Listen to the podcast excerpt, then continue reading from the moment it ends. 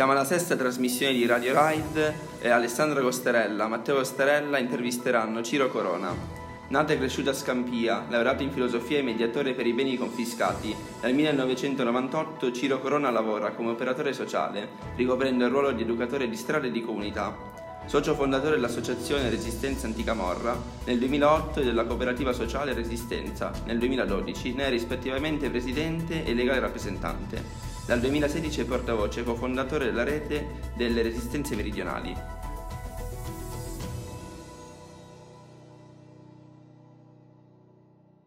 Buongiorno, lei è nata a Scampia, un quartiere spesso alla ribalta della cronaca per vicende negative. Cosa ha significato per lei vivere in questo contesto e a cosa si deve il suo attivismo?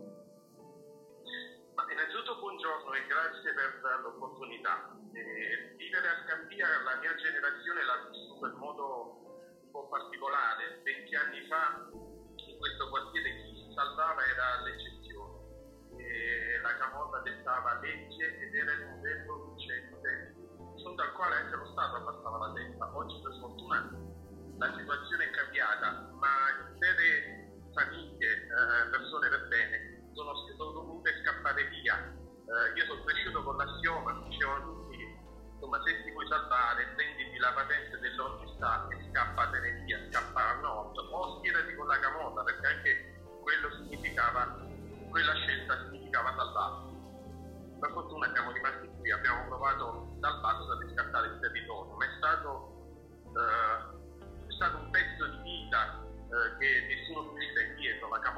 tolto una parte della mia adolescenza, una parte della mia infanzia, Camota è mala politica, perché se la Camota è riuscita a fare tutto questo è perché dall'altro lato c'era chi glielo ha permesso.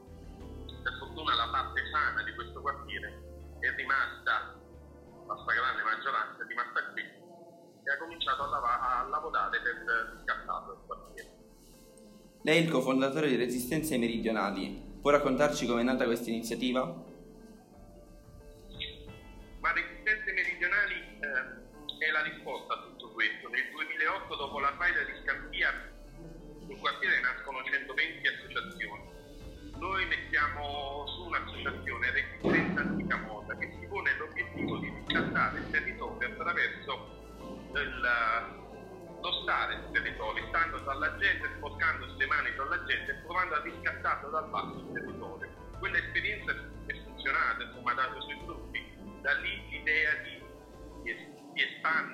Di far sì che quel modello potesse diventare un modello anche sugli altri territori, contestualizzando ovviamente, nasce l'esperienza di resistenze meridionali, ovvero l'idea di creare sui territori a sud di Roma un'antimafia non borghese, non un'antimafia stipendiata, ma un'antimafia che è stata dalla gente, risponde alle esigenze concrete del territorio, soprattutto un'antimafia non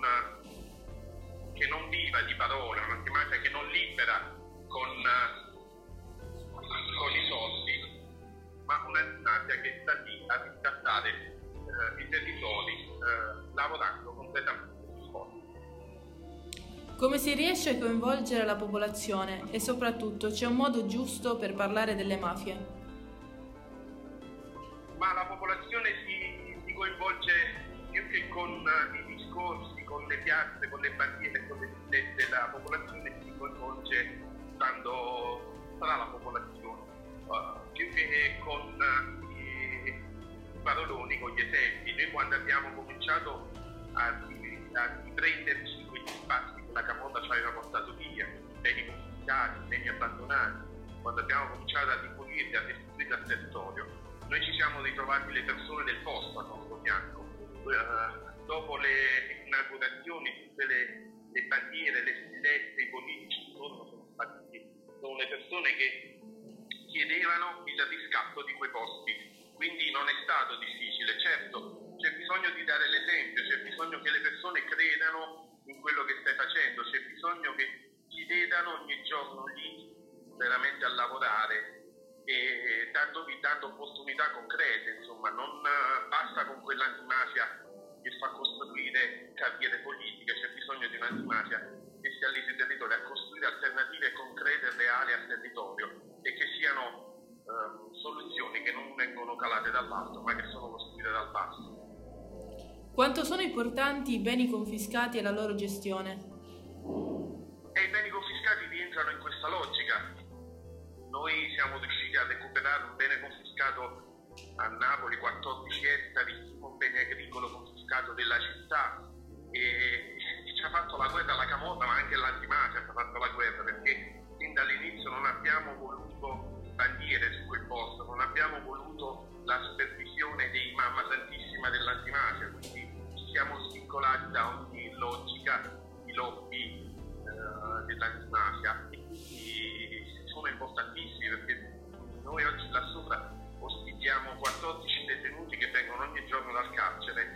e vengono a lavorare, adesso hanno imparato un mestiere, riescono a portare una linea.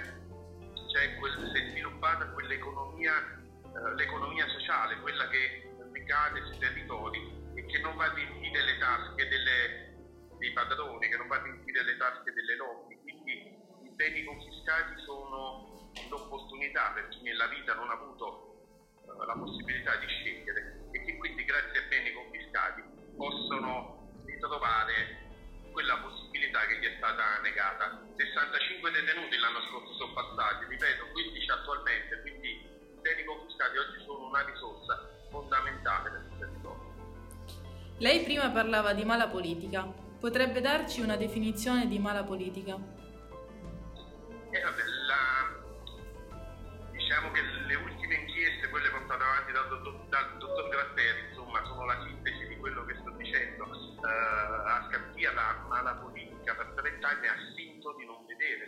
la camorra sul territorio.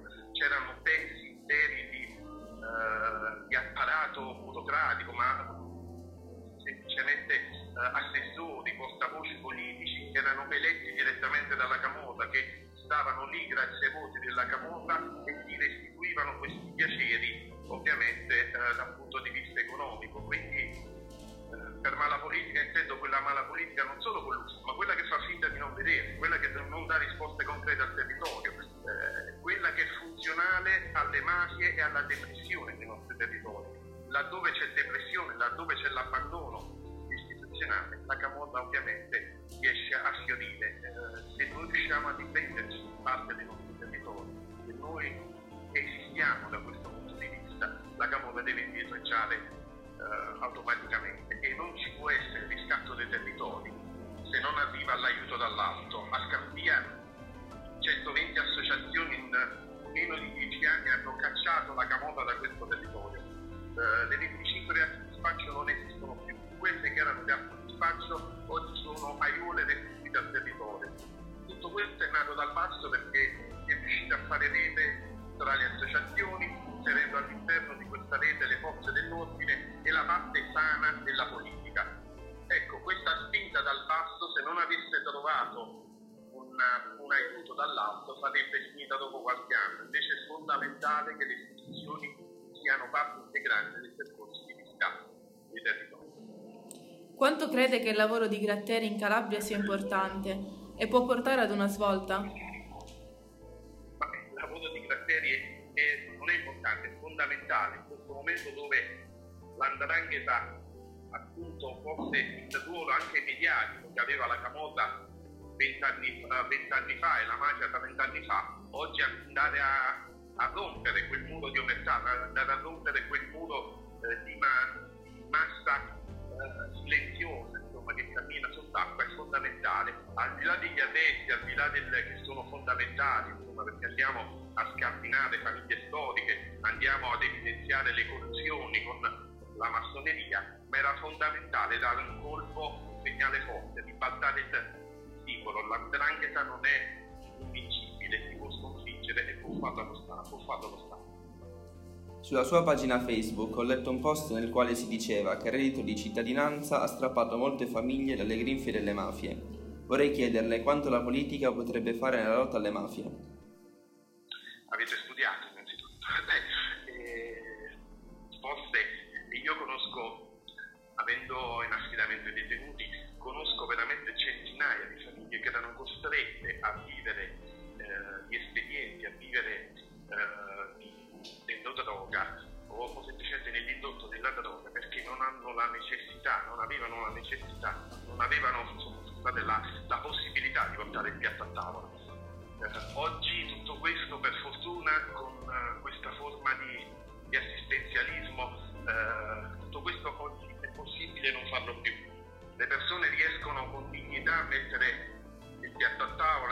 ad andare avanti e questo è fondamentale, fondamentale perché se riesci a mettere il piatto a tavola riesci anche a, a non cedere alle lusinghe della camorra. Stiamo parlando ovviamente dell'ultima ruta del caso, di quelli che stanno sulle piazze di spaccio e guadagnano 30 km al giorno. Ecco, la fame, la camorra approfittava della fame di questa gente.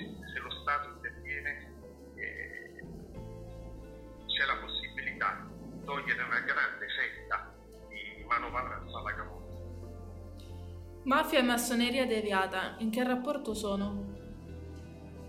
Eh, tutto Gatteri lo ha, lo ha, lo ha evidenziato, insomma, eh, mafia e massoneria in questi ultimi cioè, non ci fosse, se non ci fosse stata la massoneria, la mafia forse sarebbe morta qualche anno fa. Eh, vede, mentre qualche, qualche ventennio fa eh, si riuscì a debellare, eh, o meglio si riuscì a portare avanti con grande successo la lotta al terrorismo, e non si è riusciti a debellare invece la lotta alla mafia. La differenza qual era? Che le, il terrorismo era fuori dallo Stato, la mafia è all'interno dello Stato, quindi è una volontà politica, c'è una difficoltà immane al sistema stesso di sconfiggere le mafie. Questo che cosa significa? Che non potranno mai essere sconfitte in modo più assoluto. C'è bisogno però di un impegno, ci sarebbe bisogno, c'è bisogno di, di avere 10 gratteri ogni procura in giro per l'Italia, c'è bisogno che eh, il lavoro del dottor Galtieri venga innanzitutto raccontato dai media, invece passa nel silenzio nazionale, oggi non c'è più purtroppo dal punto di vista politico, mediatico, la cultura dell'antimafia. L'antimafia spesso diventa un brand, diventa una moda, ma si svuota di contenuto. Il lavoro del dottor Gratteri va sostenuto perché è di fondamentale importanza. Si può ribaltare la storia, gli ultimi 30 anni di storia possono essere ribaltati c'è bisogno però di attenzione. Quanto è stata importante la scuola nel suo percorso? Eh, io dico sempre che se non ci fosse stata la scuola, io oggi starei dall'altro lato sicuramente. Io ho avuto la fortuna rispetto ai miei amici di infanzia di avere una famiglia alle spalle. Come ha detto studia a scuola e vai a lavorare. Meglio eh, andare a dormire con la pancia vuota, ma avere nello stesso tempo la la mente e la testa libera da pensieri. E la scuola è di fondamentale importanza, è il primo luogo dove riusciamo a, a interagire eh, in un luogo sanno ovviamente dopo la famiglia. Di famiglia e scuola sono di fondamentale importanza, bisognerebbe eh, rivalutarle di bisognerebbe dare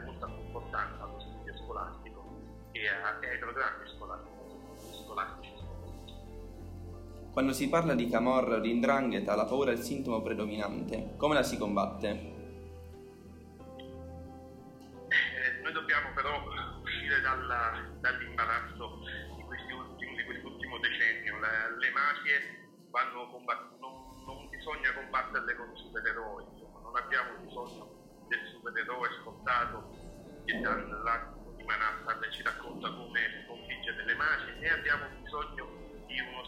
Che, eh, che da Torino o associazioni che da Torino ci vengono a dire come combattere le mafie C'è bisogno di riportare la lotta all'andrangheta, alla camota, alla mafia, a Cosa Nostra, bisogna riportarla sul territorio. Le persone che vivono sui territori oggi possono, sono di fondamentale importanza.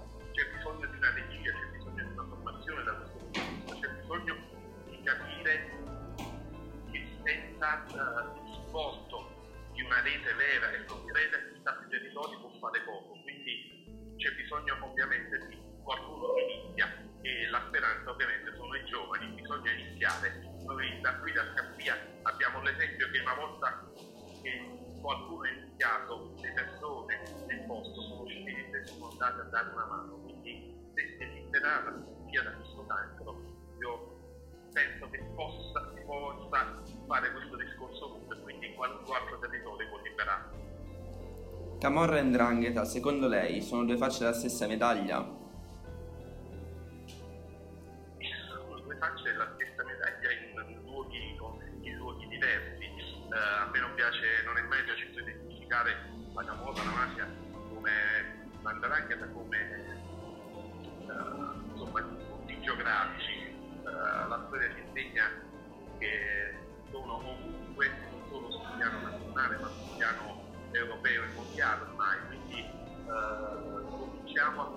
Pensarle non invincibili, ma cominciamo a pensarle come degli incontri che parte di una 360 gradi, non solo con la riflessione, ma con la prevenzione e con la Dottor Corona, per concludere, uno slogan contro la mafia. Lo slogan contro la mafia potrebbe essere quello che ci ha dato qualche anno fa eh, il grande Domilani, no? cosa serve avere le mani poi le teniamo in tasca. Bisogna cominciare a capire che il riscatto parte da noi e non deve arrivare dall'alto. Dall'alto ci dobbiamo arrivare, ma prima dobbiamo partire dal basso, dobbiamo partire dalle persone per